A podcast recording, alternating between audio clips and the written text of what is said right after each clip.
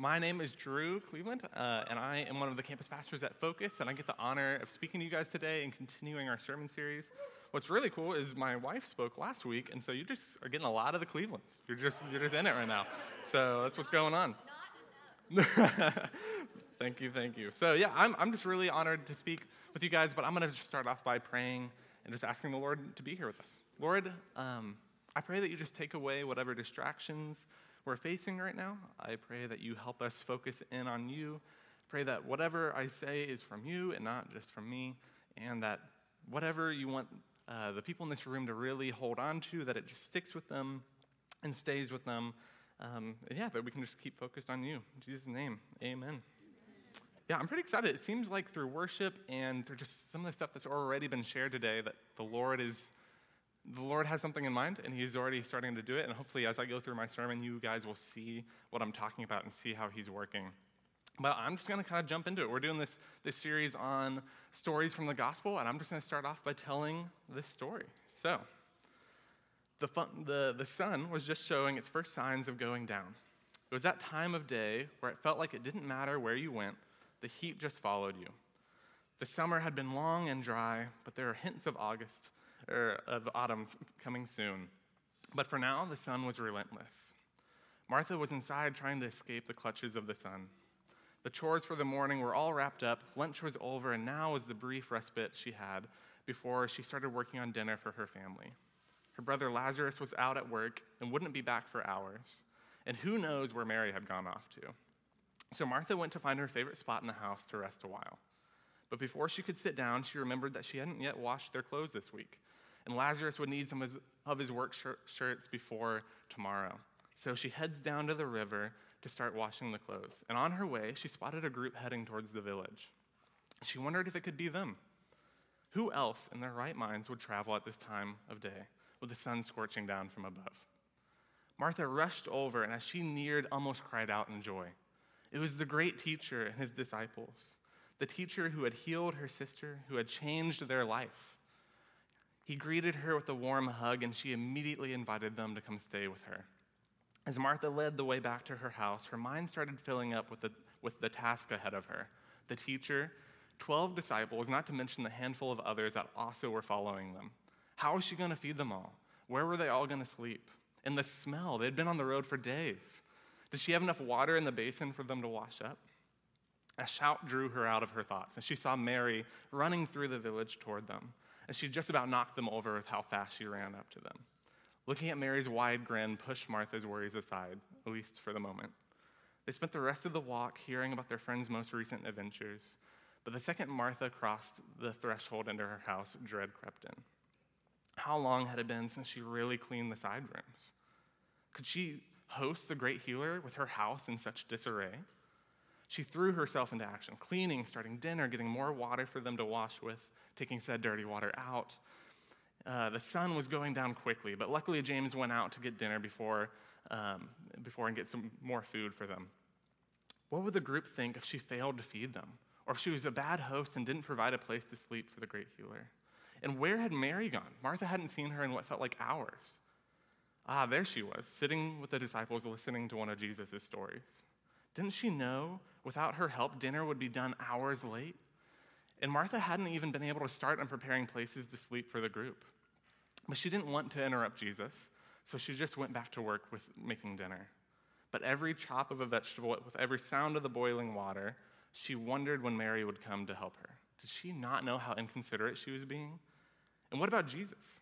Martha guessed he just didn't notice how much Mar- Mary was, uh, or Martha was having to work. Enough was enough. When Jesus wrapped up his story, Martha walked into the room, hands covered with flour still, and asked, Lord, don't you care that my sister has left me to do the work by myself? Tell her to help me. Surely he would come to her aid. Instead, there was a pause. Martha took the second to look towards Mary, who sat with a look of embarrassment and hurt on her face. Martha looked back towards Jesus, who met her gaze with those knowing eyes of his. Then a small smile appeared on his lips.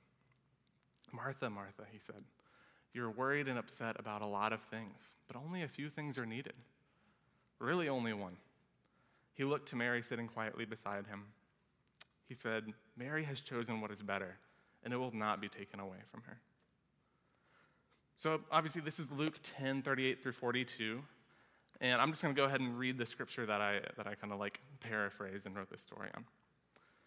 As Jesus and his disciples were on their way, he came to a village where a woman named Martha opened her home to him. She had a sister called Mary who sat at the Lord's feet listening to what he said. But Martha was distracted by all the preparations that had to be made. She came to him and asked, Lord, don't you care that my sister has left me to do the work by myself? Tell her to help me. Martha, Martha, the Lord answered, You are worried and upset about many things, but few things are needed, or indeed only one. Mary has chosen what is better, and it will not be taken away from her. So, yeah, when I was thinking about the, the story I wanted to choose for this sermon series, um, I mean, there's a lot of stories to choose from, but this one came to mind pretty much immediately. Um, it's a story that's been stuck in my mind for years now, and that is because I am a total Martha. I'm a total Martha who wants to be a Mary desperately. Um, and this story has become a little bit of an inside joke on our staff because Garrett, bless him, would just constantly reference this story. So whenever we were freaking out about like a, a, an event that was going on or TNF or whatever, whenever we were getting really stressed, he would just like look over and be like, Martha, Martha. And we would all like know what it was. And it, it was really funny for the first couple times. And then the like 50th time, you're like, oh my gosh, like I get it. And then, but then it gets ingrained in your brain. And then I just started like on my, on my own time, if I'm just stressing out about my, my own self, I'll just tell myself in my brain, like, Martha, Martha. Like, oh, Martha, Martha. Like, don't, don't do that. And so that is really my goal with this sermon for you guys. It's not anything flashy. Um, I just want this story to get stuck in your head like it's been stuck in mine because it has been a huge, huge help for me, and it's just been a huge blessing for me. So instead of having full fledged points for this sermon, I've just got a lot of little short reflections that we're going to go through. And most of them are basically me saying the same thing over and over again, but just in different ways. So, my first one is busyness is incompatible with sitting at Jesus' feet. Busyness is incompatible with sitting at Jesus' feet. And don't get me wrong, I'm not talking about like just doing things. I'm not talking about like filling your schedule up and you know having like appointments and stuff like that. I'm talking about this overwhelming, pervasive sense of busyness and, and frustration and worry and all that kind of thing. I, I think of it almost as like franticness, like just being frantic and trying to trying to make everything happen. A lifestyle that doesn't allow a moment to really just sit with God. And I know, like, granted, I know there's a lot of young parents here that, like, you, you don't have much time for quiet times in the morning, if any time for that. And I'm also not really talking about that and aiming for that. I mean, quiet times are great, devotionals, whatever you call them, they're great, you should do them. Um, but that's going to look different at different times in your life. What should be consistent is pulling back no matter what we're doing, even, even from all the busyness in life, and in our minds refocusing on the Lord whether that be you're taking care of a child, whether that be you're at work, whatever it is, pulling back and focusing on the Lord. And our hearts and minds kneeling down at the feet of our, of our Master and recognizing through the chaos around us that He is what matters the most. All those other things are really important and good, but not in comparison to the Lord. At least personally, sometimes I read this story and I think, like, there's no way I would not just be sitting with Jesus. Like, there's no way. Like, Jesus in the flesh and blood is in my house, like I would 100% be there. But then I realized, and I think you guys know where I'm going with this, I do have the opportunity to sit with Jesus every single day, and yet I often don't do it. And why? Because I'm too busy and too stressed, and I think there will be time for that later. There's going to be time for that later in my day. There's going to be time for that tomorrow. And then tomorrow comes, and I'm busy and I'm stressed, and I say the next day. And it just happens again and again and again yeah. that I just keep putting it back. And so when we let this busyness invade us thoroughly, it squashes our ability to find peace at the feet of our Lord. And one of my new favorite quotes, our focus students have heard it. Um, it's from this pastor, John Ortberg. I don't know much about him, but I found this quote online when I was researching for another one of my sermons, and I just loved it. He says, For many of us, the great danger is not that we will renounce our faith, it is that we'll become so distracted and rushed and preoccupied that we settle for a mediocre version of it. For many of us, the great danger is not that we will renounce our faith, it is that we will become so distracted and rushed and preoccupied that we will settle for a mediocre version of it. I love that. I love that so much. And I think that's what that passage is talking about. It's warning us of this distraction and rush that we can get into, being preoccupied even with really good things, which lead us to dangerous places of disconnection from Jesus.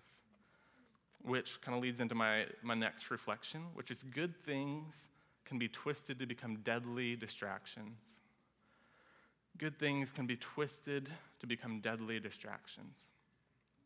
It's important to pay attention to what Jesus is actually calling out with Martha in this story. It's not her wanting to serve and be hospitable. This story is right after the Good Samaritan parable. And so I'm like, this is right after Jesus is calling us to serve and look out for other people and love people. It would be really weird if he like turned a corner and was like, actually, no, that's not good. Don't do anything except sit and pray all the time. Like, that's not what he's doing. That's not what he's calling out in Martha. Those things are really good. Her serving and wanting to take care of the disciples and him, those are really good things. And Jesus doesn't chastise her for that. He corrects her on where her heart is at that she's anxious, upset, and distracted. That she's let those good things become something that is causing her to not look at Jesus. They've become a distraction instead of a fulfillment of her relationship with Jesus. They've become a distraction instead of a fulfillment of her relationship with Jesus. And I think this is one of the devil's most sneaky tactics, at least in my life. He takes something that is really good, that is something I should want and pursue, and then he just twists it and twists it until it makes it, makes it into something that makes me forget about God. The, the problem wasn't Martha's service. The problem is that she had allowed her service to distract her from what matters most. And I know this problem really intimately. I, I know it way more intimately than I wish I knew it. I have, yeah, I've just always struggled with being consistent with God. I've always struggled with prayer and like and reading scripture consistently um, and having those kind of quiet times. And then I started the Focus Apprenticeship, and I was like, this is my shot. Like, I'm to be a full time campus pastor. I'm to work 40 hours a week. I'm to be going to Bible studies all the time and doing one on ones and like fellowship nights. Like, surely I'll be able to focus on God all the time. And then, of course, that doesn't, doesn't happen, right? In reality, I quickly got distracted by the busyness of ministry. I quickly got distracted by making sure everything was going right. I got distracted by oh, this thing's going wrong and I need to go step in here and there to help fix it and run, run things and make it go smoother. And I was hardly paying attention to actually connecting to Jesus anymore. All I could see is what was not going well and how I should go step in and serve in those moments.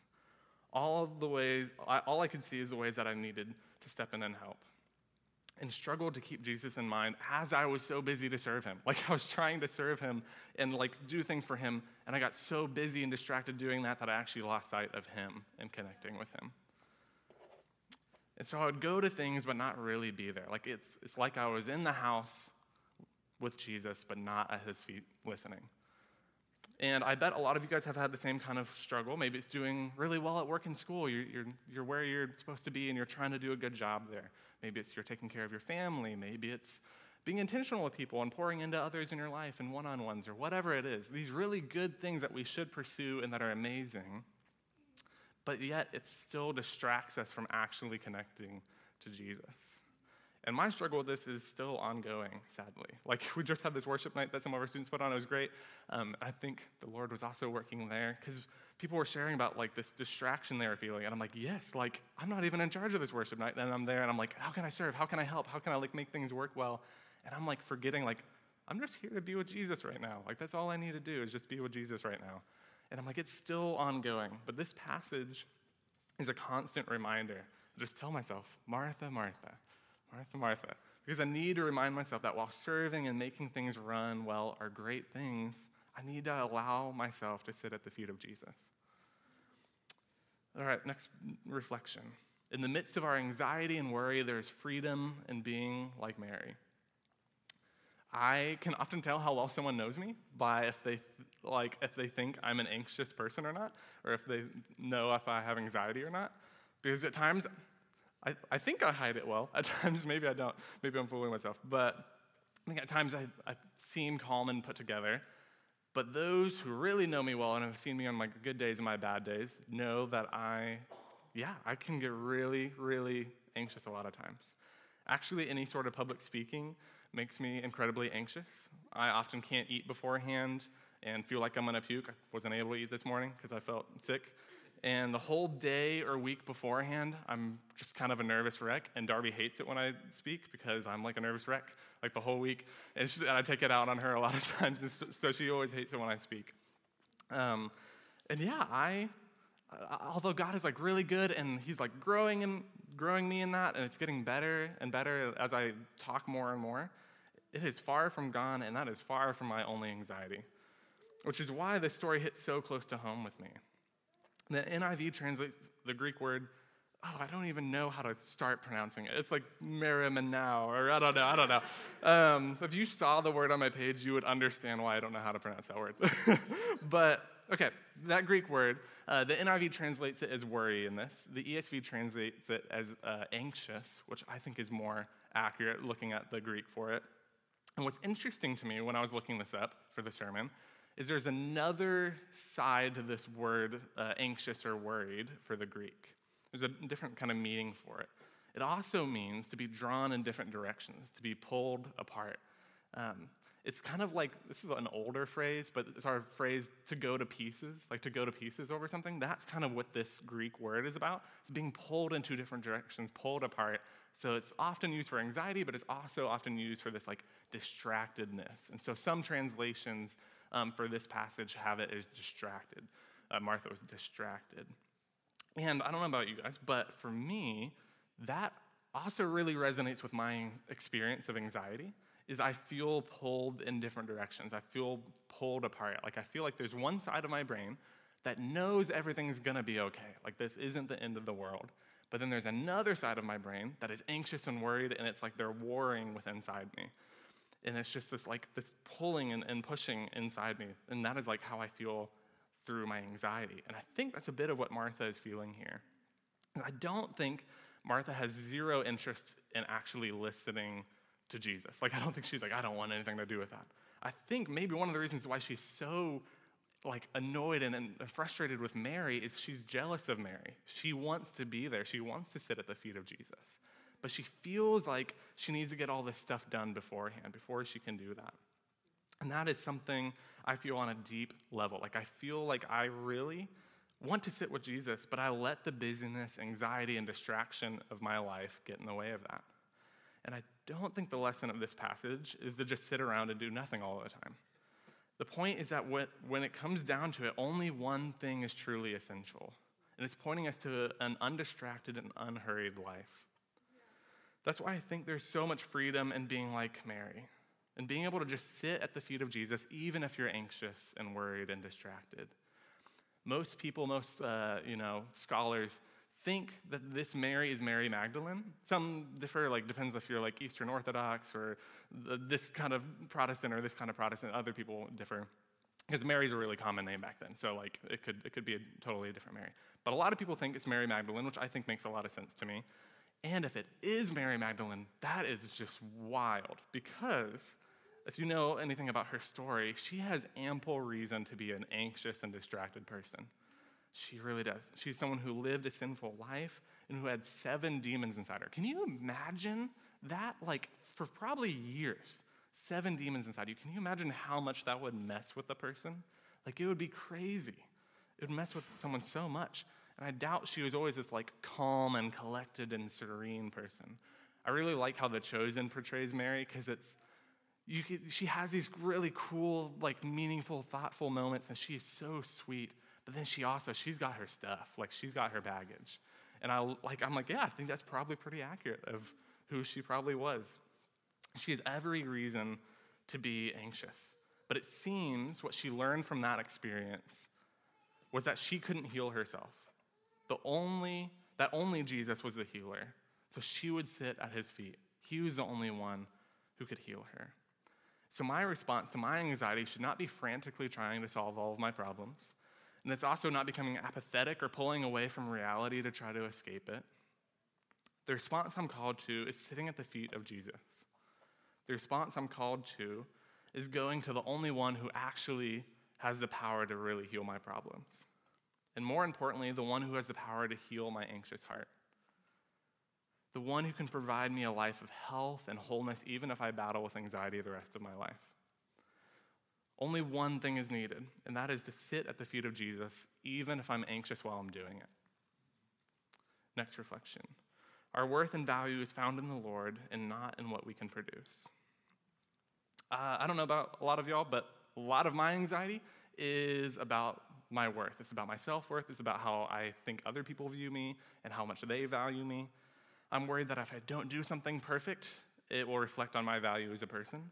I'm worried if I say something wrong and people are mad at me, that that reflects on my value as a person. I'm worried that if I keep failing, someday others will realize I'm not worth their time and energy and end up leaving me. It's like a very core fear of mine. And I hazard a guess that Martha might have felt a bit of that, but perhaps I'm reading like way too much into like two lines of scripture. Like that could totally be a thing. Um, but I think the Lord wants to speak to our community on this. So I'm using this opportunity. I think in this story you can see that Jesus loves both Mary and Martha. I don't think Jesus was mad at Martha. I don't think he was looking at her with derision or mocking or something like that. I think he looked at her and he loved her. He saw the pain she was causing herself and others and wanted better for her. He understood the pull she was feeling. She, he understood that tension, the pressure she was putting on herself. And he wanted better for her. He wanted fullness for her, not anxiety and worry. He valued her for her and not what she was able to produce.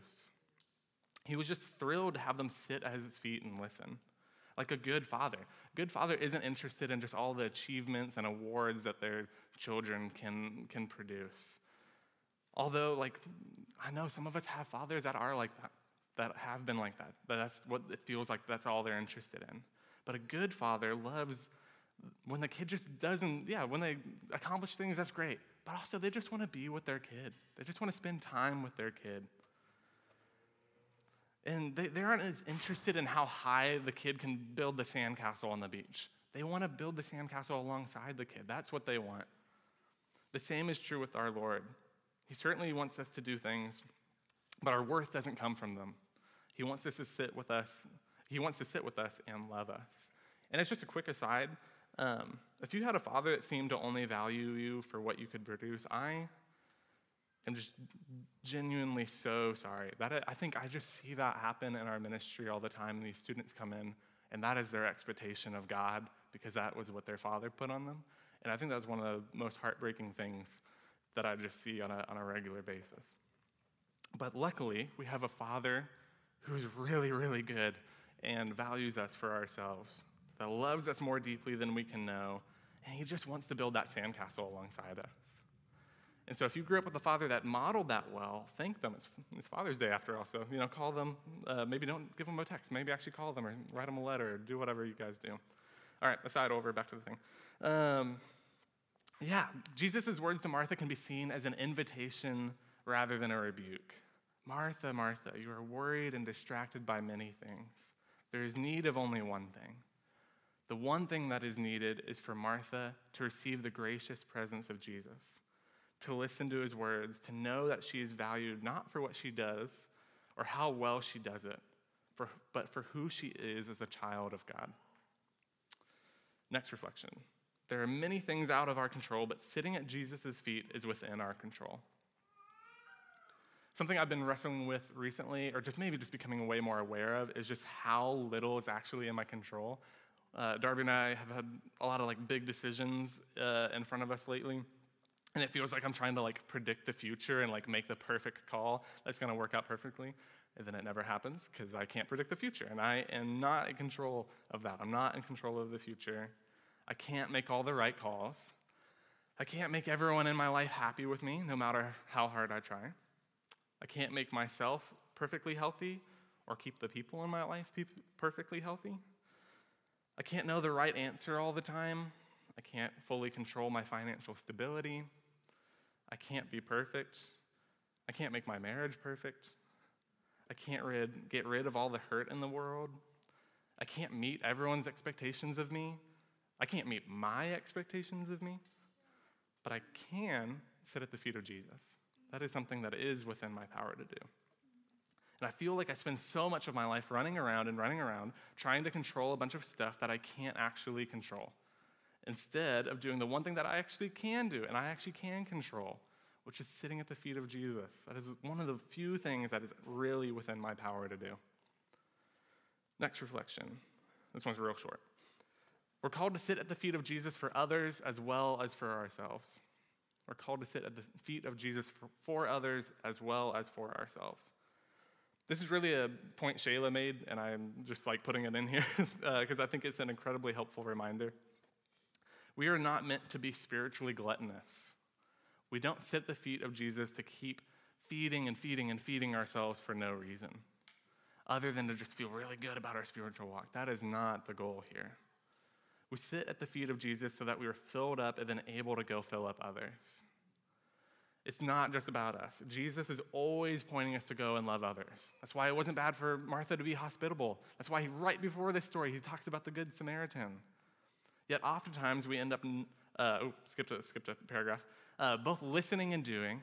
So both listening and sitting at the feet of Jesus and going out and doing things are vital to Christian life. It's just like inhaling and exhaling. Yet oftentimes we end up never breathing in deeply or never exhaling, both of which would lead to death for our bodies. And I think that's probably true for our spiritual lives as well. All right, last reflection. Sitting at Jesus' feet has eternal consequences. Doing all the right things might not. Sitting at Jesus' feet has eternal consequences. Doing all the right things might not.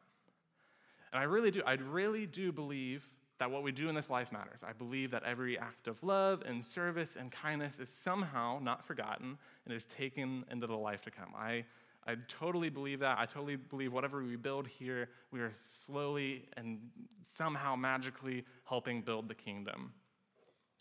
But I also believe that without a relationship with Jesus, it doesn't matter how many dishes you scrub, and it doesn't matter how hard you work. It doesn't get you eternal life. This reflection is like really on the nose, but yet it's something that I often forget. I'm bombarded for hours each day by media that tells me what really matters is doing this or that, is, uh, I don't know, like, like what I wear or what I buy or the TV shows I like. Like, that's what really matters. What really matters is the, the opinions I hold and, and having all the right opinions, or whatever that is. Instead of the truth, which is what really matters, is who I'm in relationship with, namely Jesus. He's the only one who can save me, not if I check all the, all the right boxes in life. That doesn't save me. But those check boxes are really, really tempting because you get this little dopamine hit every time you check off one of those check boxes. Every time you do one of those things that you feel like, oh, that makes me a good person. It feels really good because you can check that box off. And cultivating a relationship with Jesus is not nearly as easy as just checking off a box. It can feel much harder. It doesn't give me the same dopamine hit that like scrolling on TikTok does. But my relationship with him will last into eternity, where my relationship with TikTok will not. Hopefully, hopefully, hopefully TikTok's not in the kingdom. I hope not, man. That, that thing distracts my whole life. Um, so as we as we kind of come to a close here, the tech team is going to put up these slides. And so I want to just lead us and kind of guide us into a time of reflection and just honestly just sitting at the feet of Jesus for a little bit. And so while I was researching for this sermon, I found this cool website I'd never come across before where people like kind of post uh, just like a verse or a passage, and then people post these like little prayer reflections for them. And I found this really cool prayer reflection, which I think is, yeah, this one up top. And yeah, I wanted you guys to just read that, and I can read it, I guess, over you guys, and just kind of sit in this and help prepare you for a time of reflection. And then, yeah, we're just going to have some time of just solitary being with Jesus and praying through these questions. I want you guys to just pray through each of these questions here at the bottom. But I'm going to read that little paragraph to set us up, and then I'll be done talking, and then someone will eventually, probably Josh is going to come up and do announcements afterwards. So here I am, sitting at Jesus' feet, ready to receive his word into my heart. The call of Martha is strong and familiar, there are so many practical things to be done, so many other ways in which I might spend my time. But instead, I bring my attention to the one who is worth my time. I bring my attention not to the tasks I have before me, but on who Jesus is asking me to become. All right, thanks, Joe.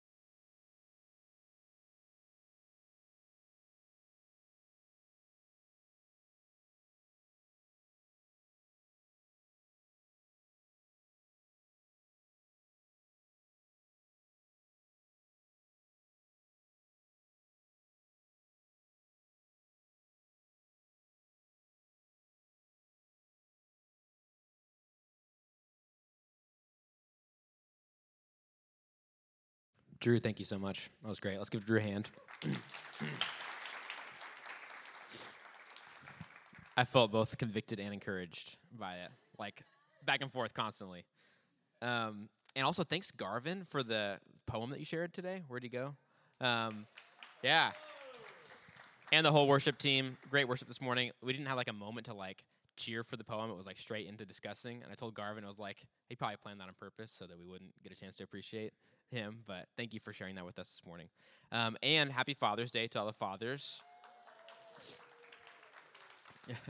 Nate just looked like so surprised. He was like, "Oh my gosh, I'm one. I'm a father." Was Danilo was born after Father's Day last year, right? Yeah, that's right. Yeah, this is your first one. Awesome, dude. Well, thanks. Say congrats to the fathers around us and to your own father or any father figure you've had in your life, and just be thankful for them today. And uh, we're gonna get into some announcements, so don't miss some of these details. And um, the first one is just that the faith class that Brad's leading started today. If for some reason at 8:30 or at 8:30 this morning here, if for some reason you signed up for that but didn't get details from Brad or didn't get didn't get an email or whatever, talk to him afterward and you can get connected. I think most people did get the details they needed, but just in case you fell through the cracks, talk to Brad and um, you can get kind of connected on the details of which articles to read and and and all that stuff, which week is what and whatnot. So um, the next thing is the men's hangout, men's breakfast is next Saturday. Don't worry, that's not who's on the menu. He's just gonna. He could, he might be there. Who knows? We didn't actually ask. So, but he really wants you to come. Look at the joy on his face. So we're gonna be hanging out at Ryan Plachet's house, the Plachet place, the Plachet Plachet Chez, if you in French, you know, Chez or whatever, um, at at 9 a.m. And Ryan's like, just stop doing that. Um, at 9 a.m. and we're gonna have a special guest with us. We're gonna have breakfast. It'll be really enjoyable. P- please come. It's kid friendly too. Ezra's gonna be there with me. So um, yeah, please don't miss that. It is next Saturday at 9 a.m. at Ryan's house. And then Opal, will you come share with us about the ser- the uh, seminar next week? Woohoo!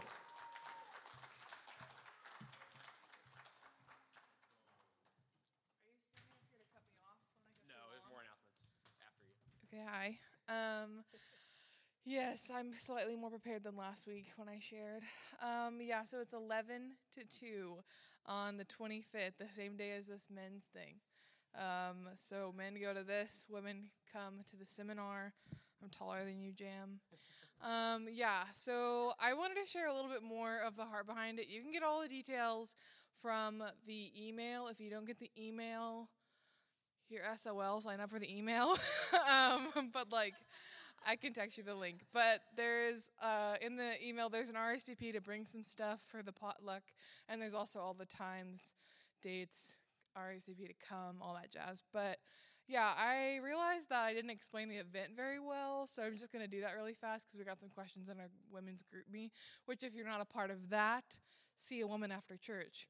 Um, okay, so yeah, I, um, me and Kaylee and Leslie planned for quite a while um, a lot of women's things because we heard from the the what do we call it? Or the cohort, the cohort survey, um, that y'all feel pretty disconnected from each other and just really want you know more relationships. Um, and just heard some of y'all's needs, and so we've just been planning because uh, Kaylee and I are on the cohort. So we've just been planning women's events for you guys. So we did the book club, and we're doing this like other thing that's coming up that we haven't announced yet. But don't worry, we care about you. Um, and we're doing this seminar. And so, yeah, there uh, we've been praying ridiculous amounts about what that's going to look like and what we think y'all need. And you know, like I, you know, I thought about like what Haley needs and what Melissa needs and what Anel needs and you know what the girls from Angelica's house need as they're all moving into these different stages of life and like trying to figure out how to maintain friendships with all of these different women in different stages of life. And so, like, as we prayed and thought through all of that, this seminar came up as an idea of something where we could have women from different stages of life, because we don't have them here, um, come and talk to you about, like, how to love Jesus and love each other really well as you transition like crazy over the next probably decade of your lives. Because we're a pretty young church and we talk about that a lot. But I think we just really wanted to set up what success looks like because I don't know what I'm doing. And if you ask me, I don't really have much to tell you other than I can pray for you and I'm here for you as you go through that, which I think is the advice I hear a lot as well. so, yeah, we just wanted to set like a cast a vision for you guys. And we don't have very many people signed up. So, I'm also up here to challenge you to sign up because um, we're really excited to have you and we really want you guys to be friends um, if, to the best of your ability because you have crazy schedules. Like my friend Emily, who works nights and is about to have another baby. Um, so, like, yeah, we're here to, for all of you in your different seasons. And yeah, we just really want to support you guys and also bring some cool food because I know y'all can buy food or you can make food y'all all are capable of doing that, and we can eat and be friends together for a couple of hours. Okay, cool. Brad, you want to come share about the college of ministry stuff? While Brad's coming up, uh, just nice. That was so fast. Never mind. Go ahead. Uh, yeah, so faith class, you still can join if you'd like. Uh, each week's kind of different. I'll send all that out, uh, information out. Uh, also, this year, many of you know we have pastoral cohort, which is kind of like our way of training up uh, ministers and pastoral staff from all of our churches. We do it every semester. We're going to offer something in addition to that this semester, and we're calling it College of Ministry because we don't have any better name to call it. Um, but basically, uh, this is a, a, kind of a course class. It's, it meets once a month. There's two tracks. It meets for the semester. Um, and it's for people who are kind of already in a ministry role or maybe new to ministry and don't have the time to like do the cohort. So it's not cohort light, so to speak, because it's going to have different material. One track is going to be for actually like current ministry issues. The other track is going to go through Old Testament, New Testament foundations and Christian history, which is pretty involved. It's a class that the uh, apprentices and focus staff have been going through for a long time. But again, it's once a month for six uh, months. And uh, if you're interested in that, uh, you only have like a week left to sign up for, a week and a half, sorry. Um, but there's a link on our Mighty Network, Mighty Ducks, and announcements uh, newsletter thing. Okay, ask me if you have any questions. Bye bye. Yeah. Nice. Yeah, definitely check that out. It's a good plug for our Mighty Networks thing, our, our our other social network, which is you can go to at dentonnorthchurch.com slash social network. You can sign up there. But um, yeah, Brad's been working on that. And actually, there have been a lot of people who've asked about something like that who really want to grow and want to learn in their current stage of life, but don't maybe have the capacity to do the cohort for some reason, or they're already very, very plugged in and have a lot of things on their plate as part of the church they're already in, but they still want to learn and grow. And so this is a way of responding to the, that group of people who, who need that. So yeah, if you that's, if that's you, definitely get more information and sign up for that. The last thing is just our giving. You can give at dentonnorthchurch.com slash donate, and you can also give on our Venmo. And when you give, you give to you yourself. You're giving to something that's pouring back into you and your neighbor next to you. Also to our community, our Denton, our city of Denton, as well as just the kingdom of God. We want to be a church that both like serves you really well, serves our city really well, and looks out for serving the grander kingdom. If that means planting a church somewhere else in the DFW area, we want to be part of that. We want to be looking for all those different areas. And I think I'm going to, oh yeah, Melissa's to add something.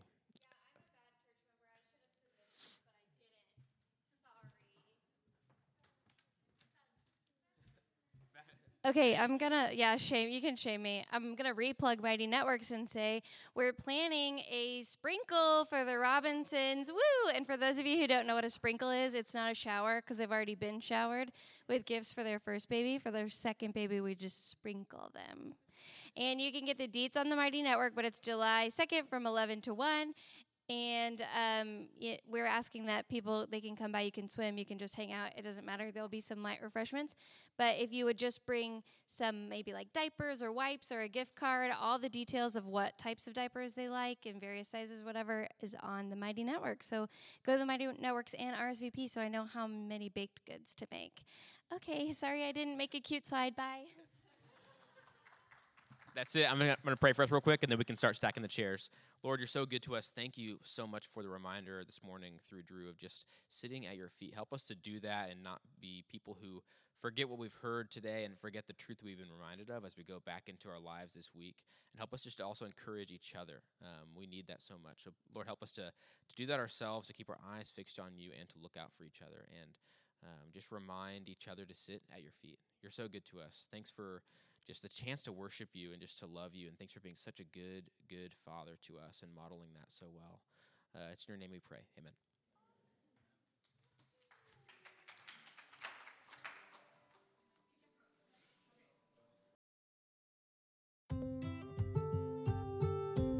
Thanks for joining us for our sermon podcast.